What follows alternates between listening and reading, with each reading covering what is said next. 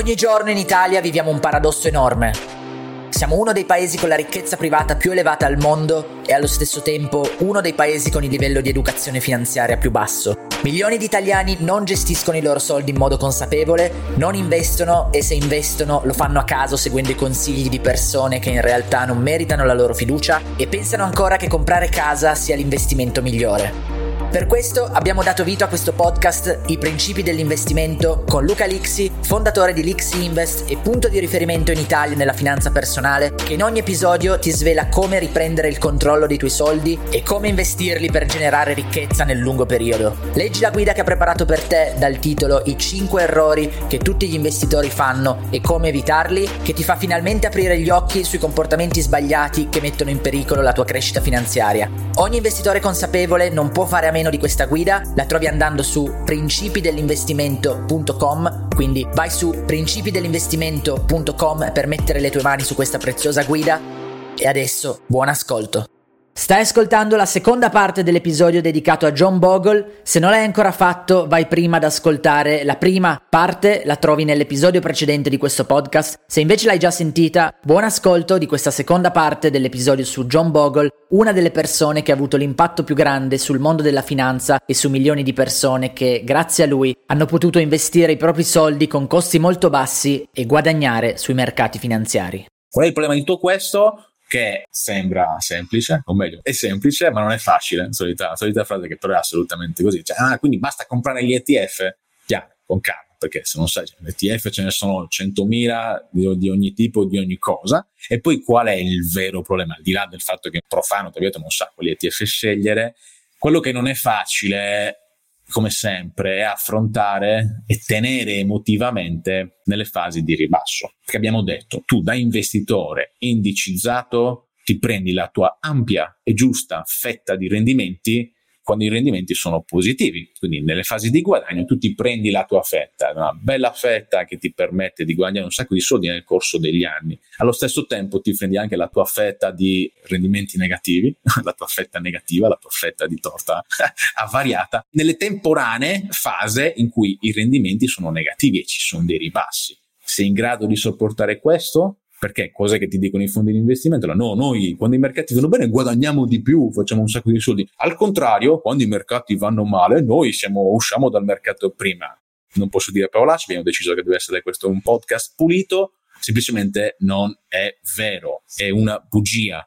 Perché poi il problema per eh, gli investitori, oltre al fatto che pagano tutti questi costi, parlavi del 2-3% all'anno sì, sì. e quando i mercati vanno bene li pagano, quindi al rendimento di fine anno del mercato va tolto quel 2-3% che il fondo attivo carica e va bene. Ma il problema è che il costo del 2-3% viene caricato dal fondo anche quando il mercato perde, quindi in quel caso perde ancora di più l'investitore perché il fondo poi come dicevi tende a non riuscire a fare market timing, quindi a, a uscire dal mercato prima che crolli prevedendo che sta per scendere.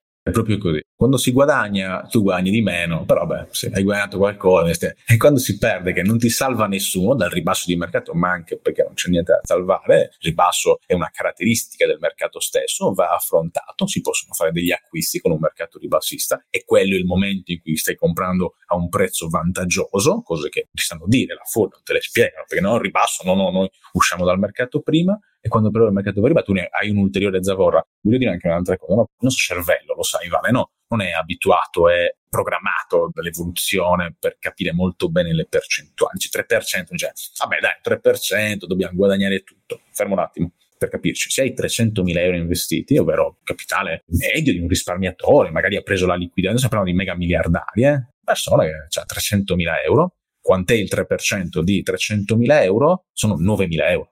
Cioè 9.000 euro all'anno, ogni anno, in 10 anni sono 90.000 euro, ok?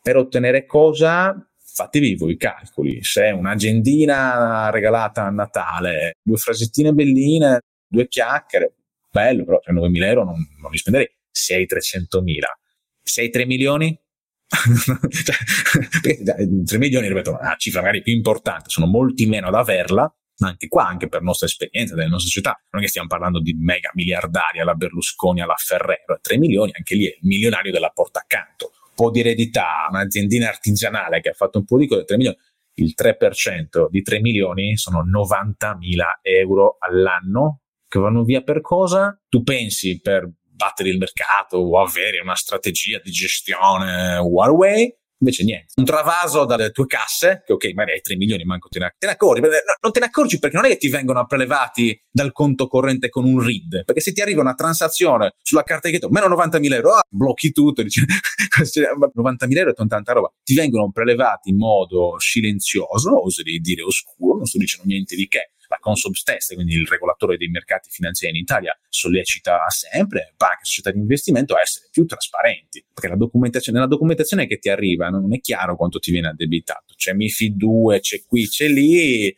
non mi esprimo perché non voglio attirarmi ulteriori diffide, rotture di legali, non ho voglia, però cioè, si può fare molto meglio per essere più trasparenti. Perché io ti assicuro che se hai un risparmiatore che ha un milione, tu gli mandi letterina formato A4, caro investitore, lo sai che quest'anno per gestire i tuoi soldi ti abbiamo addebitato, quant'è su un milione? 30.000 euro di, di costi? Lui ti dice, no, no, ci deve essere un errore, non, non è questo 30.000 euro, ma in che senso? Ci compro una macchina, no? Cioè, non è questo, perché non è scritto in questo modo. C'è scritto il 3%, il 2%, uno boh, il 2%, che sarà mai capito?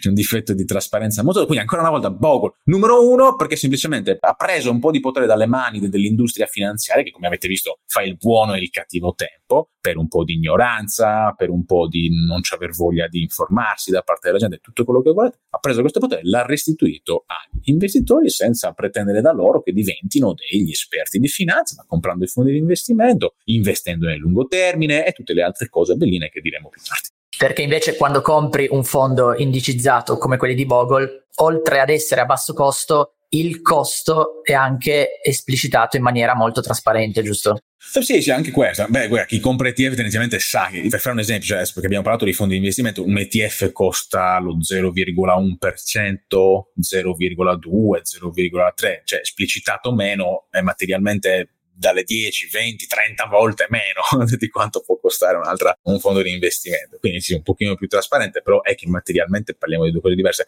Una cosa voglio dire su questo, perché qual è un'altra delle strategie commerciali e di marketing veramente di bassa lega che viene utilizzato per vendere i fondi attivi? È il concetto di low cost messo in ottica negativa. Allora, io non sono una persona low cost tendenzialmente, non, non mi piace, cioè non, non compro le cose per un discorso di prezzo. Qualche soldo ce l'ho, dove voglio spendere tanto, spendo tanto per ottenere chiaramente un valore indietro, cioè prezzo e valore. Abbiamo parlato ampiamente con Warren Buffett, no? Il punto è che sui fondi di investimento paghi e basta, perché abbiamo detto che il valore non c'è perché non batti il mercato, cioè paghi e basta. Perché dice, eh no, la qualità costa, ti direbbero, no? no, cioè, stai materialmente regalando soldi. Poi, se ti piace regalare i soldi al consulente, al promotore, eh, vabbè, fagli un regalo allora a quel punto. Gli regali direttamente un po' di soldi, adotti il figlio, direttamente paghi gli studi al figlio, diventi il manager, perché sennò così è, una, è un po' una presa in giro. Quindi non è un solo un concetto di loco, perché comunque costano anche gli ETF. Lo 01, 02, voi immaginatevi, cioè, anche Boclo che aveva un'azienda fondata così è morto un sacco di soldi, eh, cioè, li, ha fatti anche lui, se non è rimasto low cost, si faceva le sue cose, anche lui per carità. Però qual è il punto? Bisogna pagare, pagare il giusto, anche pagare il giusto è un concetto che non mi piace, cioè pagare in base a quello che si ottiene indietro pagare in base a quello che si ottiene indietro. I costi ci sono anche sugli ETF, lo 0,1, lo 0,2. Se recluti un consulente finanziario indipendente c'è il suo costo, un altro 0,5, un altro 0,6. Che, cioè, capisce bene che un per cento complessivo non è un 3%, ok? Cioè, sono due cose molto, molto, molto diverse che nel lungo termine offrono grandi differenze di rendimento, insomma. Sì, e che magari nella mente di una persona da 1 a 3% non è poi così tanto, ma in realtà 3% è tre volte 1%, eh, quindi eh, stai pagando tre volte. E in valore assoluto su cifrettine interessanti sono decine di migliaia di euro. Pensa anche a quanto guadagna l'italiano medio, o comunque pensa, cioè dagli un valore, paragonalo, ripeto, a cose reali, tangibili. Stai regalando una macchina all'anno a un'altra persona, fai una vacanza con tua moglie, qualunque cosa, è meglio che buttare soldi al cesso. E abbiamo detto che John Bogle ha fondato Vanguard con una filosofia di investimento in contrapposizione ai fondi attivi di cui stiamo parlando. Hai detto che sono fondi di investimento che promettono di battere il mercato. Cosa sono nello specifico questi fondi attivi e come funzionano? In modo particolare vediamo la realtà italiana che è quella che poi ci interessa di più e dopo aver visto questo, oltre ai fondi attivi esistono altri soggetti che nel loro marketing, così come fanno i fondi attivi, promettono di battere il mercato se investi con loro mi vuoi attirare proprio le ire di migliaia di consulenti finanziari e promotori finanziari. I fondi attivi, ripeto, nascono con un obiettivo nobile, che è quello di permettere una buona diversificazione anche al risparmiatore che non è tutti i giorni in borsa a comprare azioni di qua e azioni di là, oppure non dispone di capitali quindi sono nati con un obiettivo, obiettivo nobile. Cos'è un fondo di investimento? Perché, ripeto, anche gli ETF sono dei fondi di investimento da un punto di vista giuridico, no? Cambia solo il modo in cui sono gestiti, l'abbiamo detto prima. Il fondo di investimento è un contenitore di denaro, un veicolo, una scatola che praticamente fa colletta una colletta, no? Cioè passa lì in mezzo ai risparmiatori a raccogliere denaro, date, date i soldi a noi, ok? Con questo denaro qua eh, vanno sul mercato, che abbiamo spiegato prima, e vanno a comprare azioni.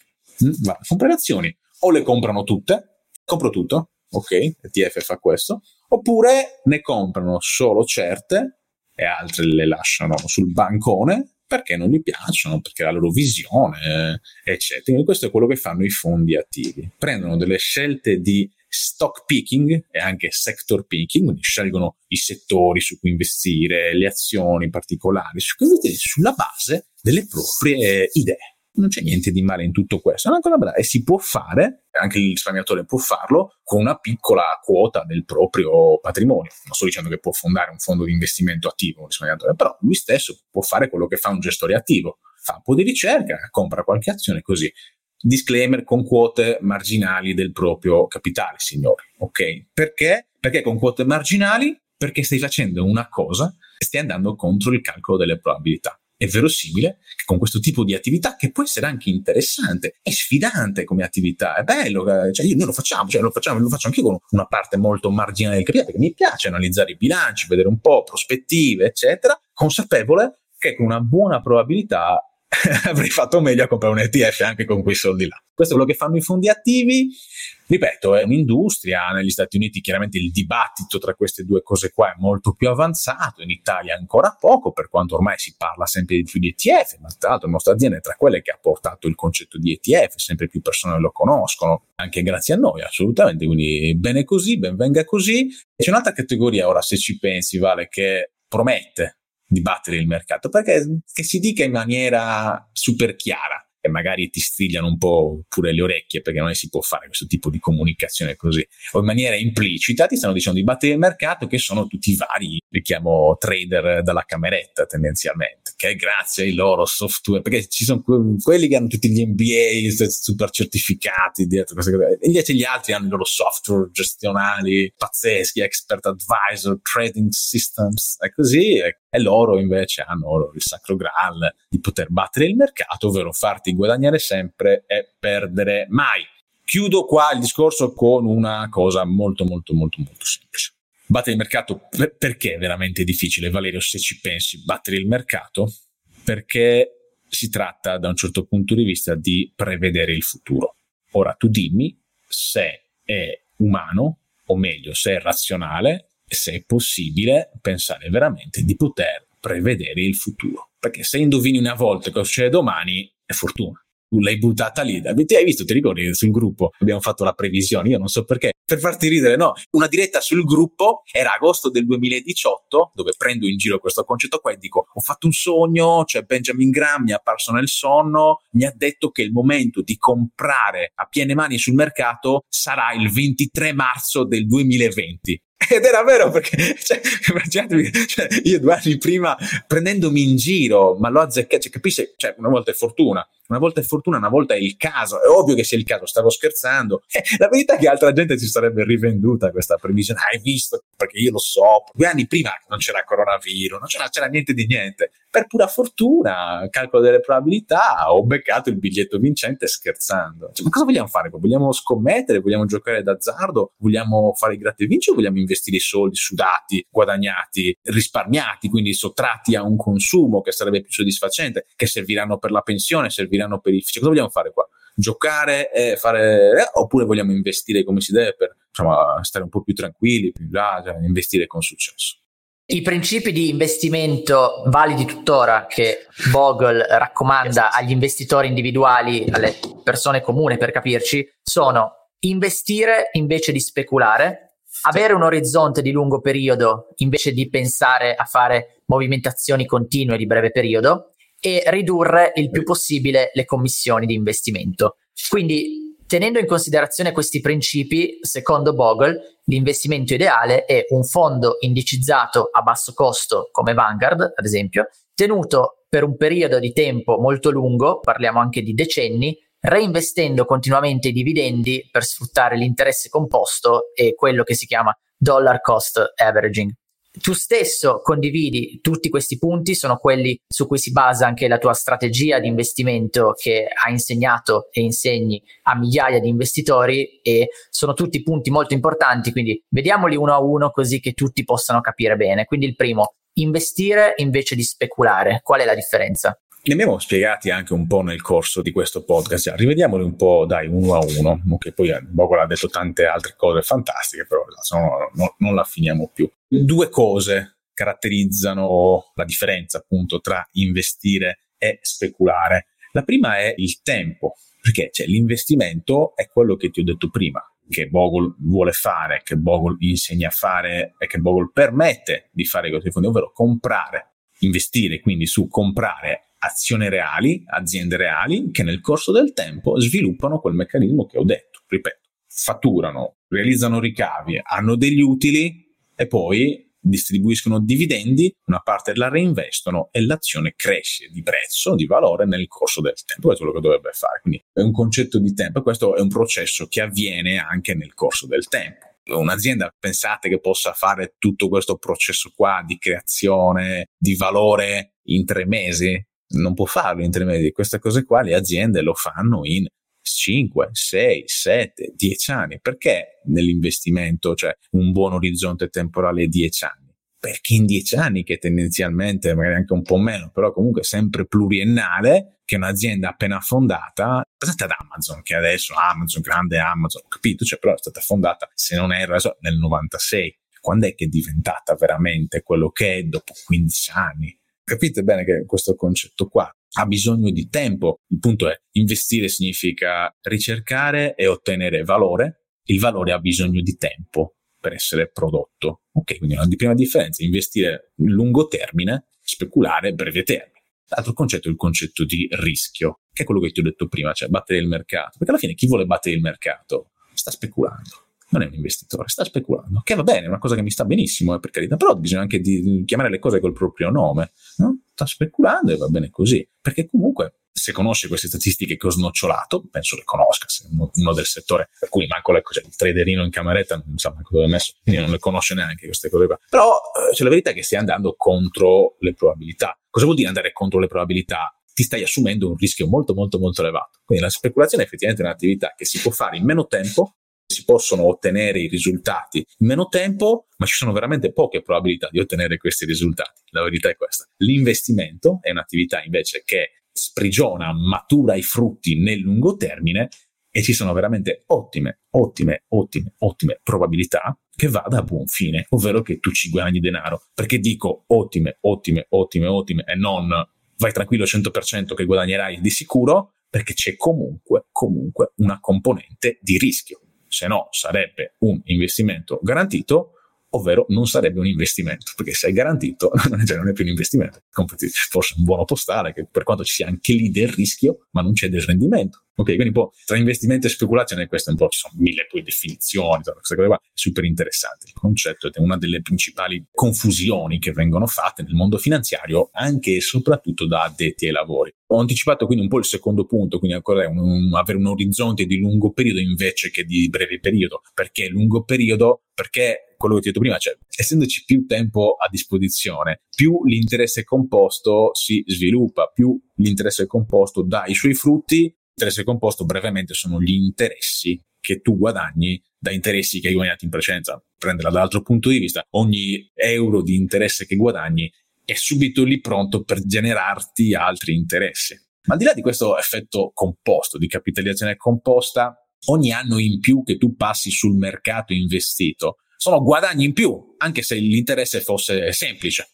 anziché interesse composto. Cioè, se la media di rendimento che offre il mercato azionario, proprio per sempli- ultra semplificare, se la media di rendimento offerta dal mercato con i modi che abbiamo visto, li ripeto, dividendi, crescita degli utili, crescita del prezzo dell'azione. Media rendimento 7%, cioè, ti faccio questa domanda Valerio, cioè conviene investire per un anno e quindi guadagnare il tuo 7% oppure conviene investire per 10 anni, che vorrebbe dire guadagnare con l'interesse semplice il 70%, 7 per 10 anni. Con l'interesse composto, ecco, l'extra rendimento si arriva quasi il 100%, 30%. Cosa ti conviene? Un anno 7%, 10 anni 100%. Sì, chiaramente 10 anni.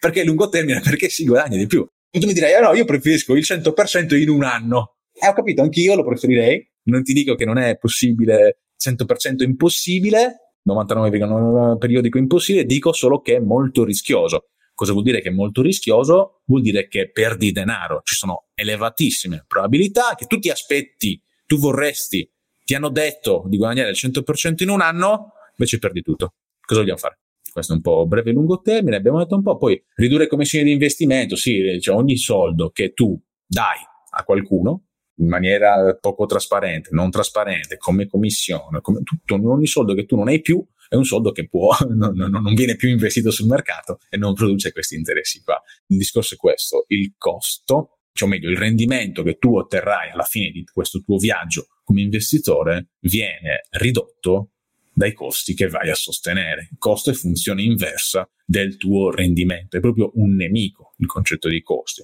Ripeto, alcuni devi sostenerli perché devi sostenerli per comprare l'ETF, devi sostenerli per costruirsi una strategia, perché a meno che tu non sia un consulente finanziario indipendente per te, cioè sarai un medico, sarai un ingegnere, cioè non è che puoi neanche comprare, cioè devi sostenere quelli giusti, con attenzione, che ti vengono comunicati in modo trasparente, che tu farai poi una valutazione se in base a quanto hai pagato hai ottenuto un valore indietro superiore o uguale a quanto al valore economico che hai dato alla transazione. Questo è un po' quello che dobbiamo fare.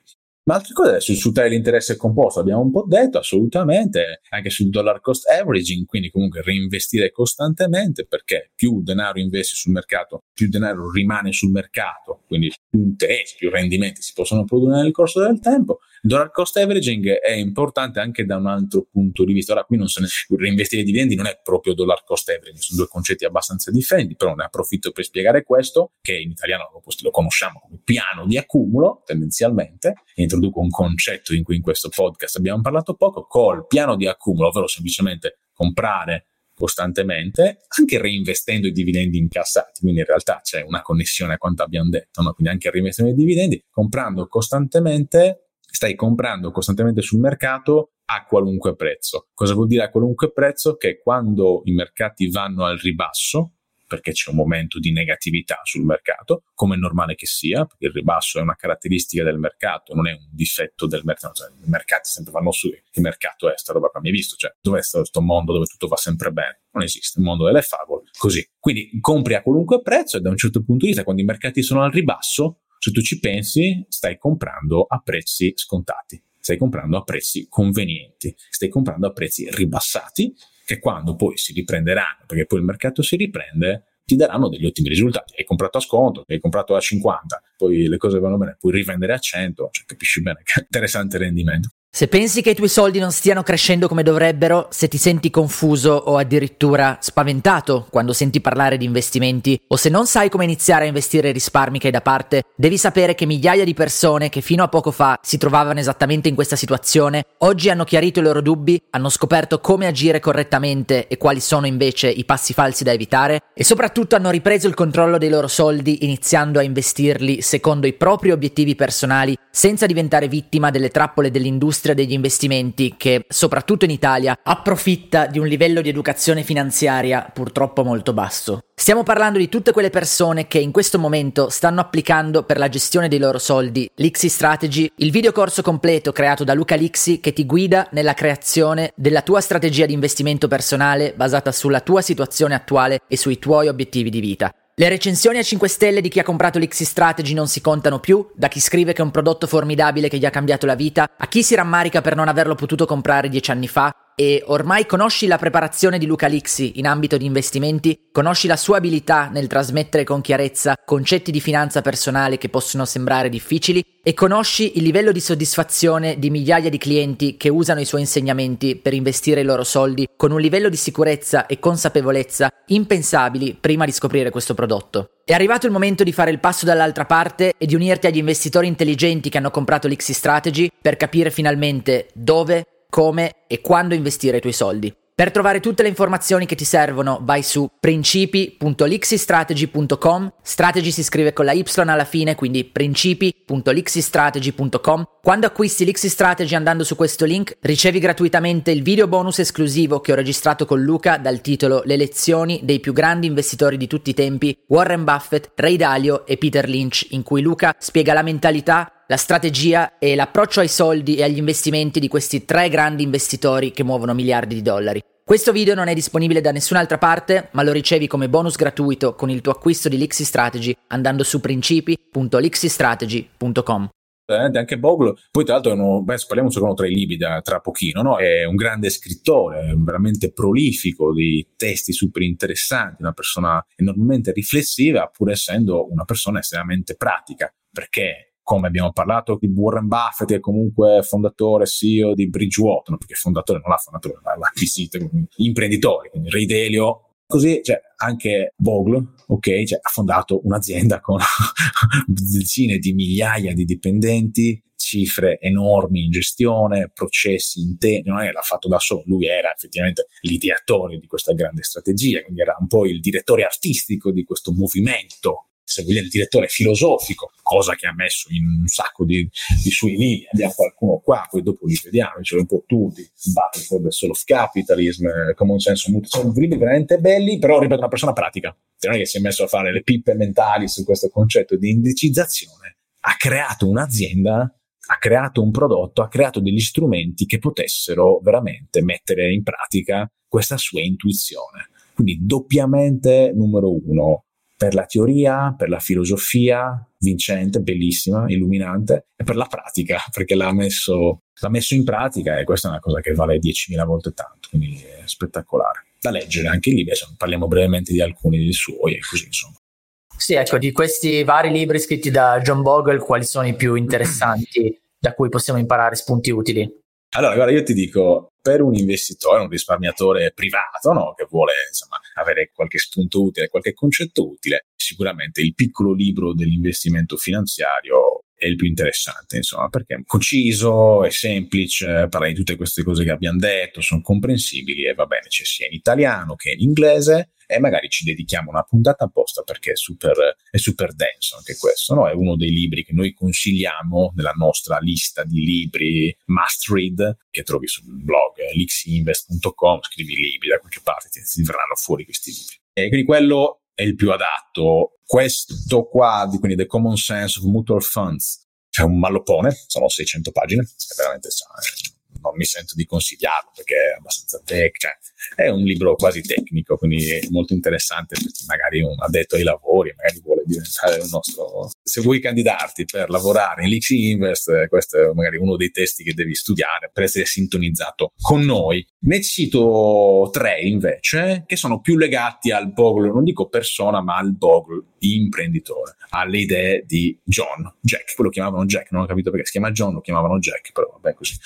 Questo è bello, The Battle for the Soul of Capitalism, molto interessante. Il titolo è chiaro, insomma, la battaglia per preservare l'anima del capitalismo, quindi qua Bogle parla quasi da economista, da sociologo, fa valutazioni molto importanti su dove sta andando il capitalismo e anche questo è molto importante perché è un dibattito importante, anche Ray Dalio ne parla, perché ok, siamo tutti capitalisti, per carità, siamo investitori, eccetera, è il miglior uh, sistema economico possibile immaginabile, ci mancherebbe altro, alcune cose magari oggettivamente non stanno funzionando, io direi magari per interventi di pianificazione centrale troppo accentuati. È un bel dibattito economico, sono cose di cultura molto molto interessanti. Quindi uno è questo, altri due che cito, sono Stay the Course, ok, pubblicato nel 2018, quindi la storia di Vanguard e della rivoluzione degli ETF, quindi dell'Index Revolution, che è super recente, molto molto molto interessante, ripercorre un po' le tappe, che sono anche, ripeto, quelle di una storia di successo di un uomo normale. Non è che fosse un uomo con tre cervelli e quattro, è un uomo normale. È nato nel 29, in realtà la sua famiglia è andata tipo in pezzi perché con la crisi economica il padre ha iniziato a bere, cioè niente di, di super, ha perso il lavoro, cioè, un po' così, normale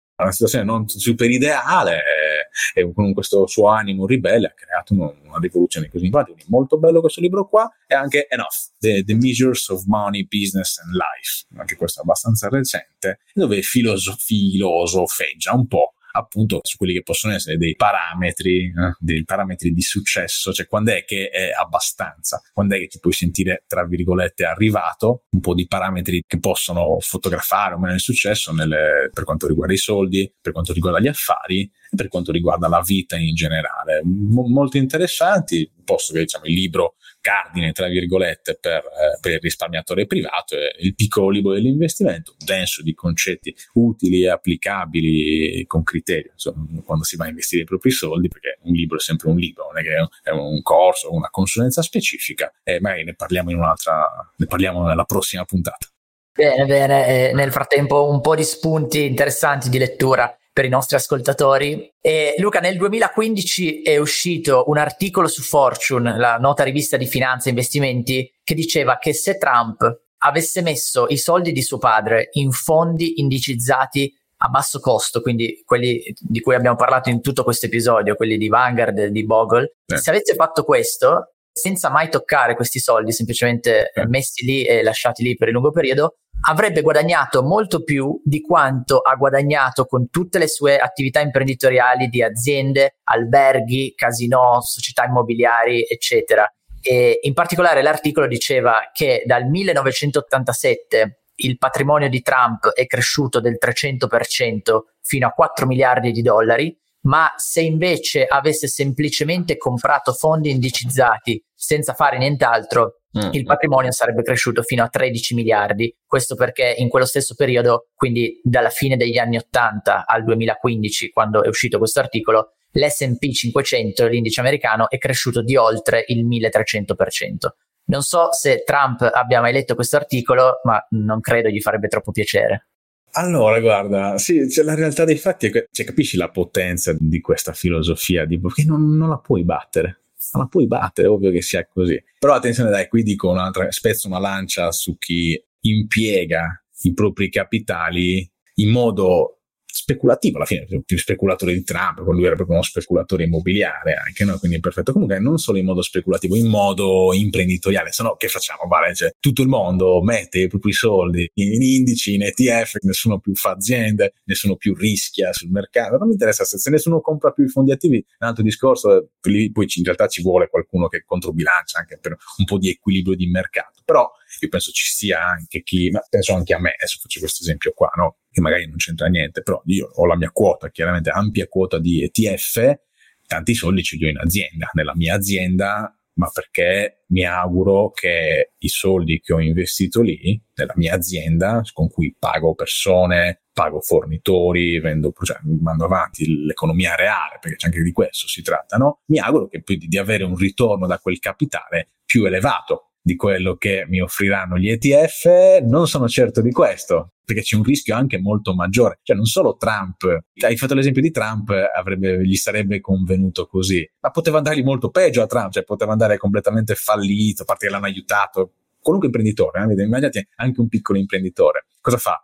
Anziché magari che ha un capitale di base di partenza, se no tu, tu ti investiamo in ETF, no, cosa fa? Rischia questo capitale su un'attività reale, non sperando, perché non è speranza, però cercando di ottenere da questo capitale un, una remunerazione maggiore rispetto a quella che può avere dalle alternative, che può essere mettere i soldi su un conto deposito, comprare un immobile, anche cose così. Quindi lui con questa sua intrapresa si attende un rendimento maggiore qualche volta ottiene un rendimento superiore al mercato, qualche volta uguale, qualche volta un po' inferiore tra- come Trump, qualche volta non ottiene proprio niente, cioè fallisce e va bene così, e va bene così, perché va bene così, per lui molto meno, magari, però mi auguro che si possa ricreare, cioè non è neanche una macchia così, un fallimento, cioè come la, della distruzione creativa di, alla Schumpeter, perché è proprio così, perché magari lui effettivamente in quel mercato là non è riuscito a offrire nulla che gli ha permesso di guadagnare soldi o di stare sul mercato, ha fatto spazio a un'altra intrapresa di una persona che magari aveva di più da offrire sul mercato che risolveva un bisogno o una necessità o un desiderio dei consumatori, che sono coloro che veramente comandano, sia nel mondo finanziario che nel mondo reale, risparmiatore, il consumatore, il cliente finale comanda, lo risolvono meglio. E quindi è giusto che in un meccanismo competitivo e concorrenziale vadano avanti loro e facciano più soldi loro. Chi in quell'impresa là ha fallito ne farà un'altra perché la, se la vi, se la vi, se la vi, non è che si può vincere sempre. Cioè, a basket io perdevo spesso, ero scarso, da tre qualche volta non entrava, anzi, erano più le volte che non entrava. Con le ragazze, qualche volta una ragazza ha preferito un altro a te. Si riprovi la prossima volta, cioè andrà meglio un'altra volta. Se no, se non fai niente perché non vuoi mai perdere o rischiare di perdere, no, non ti muovi di là, insomma.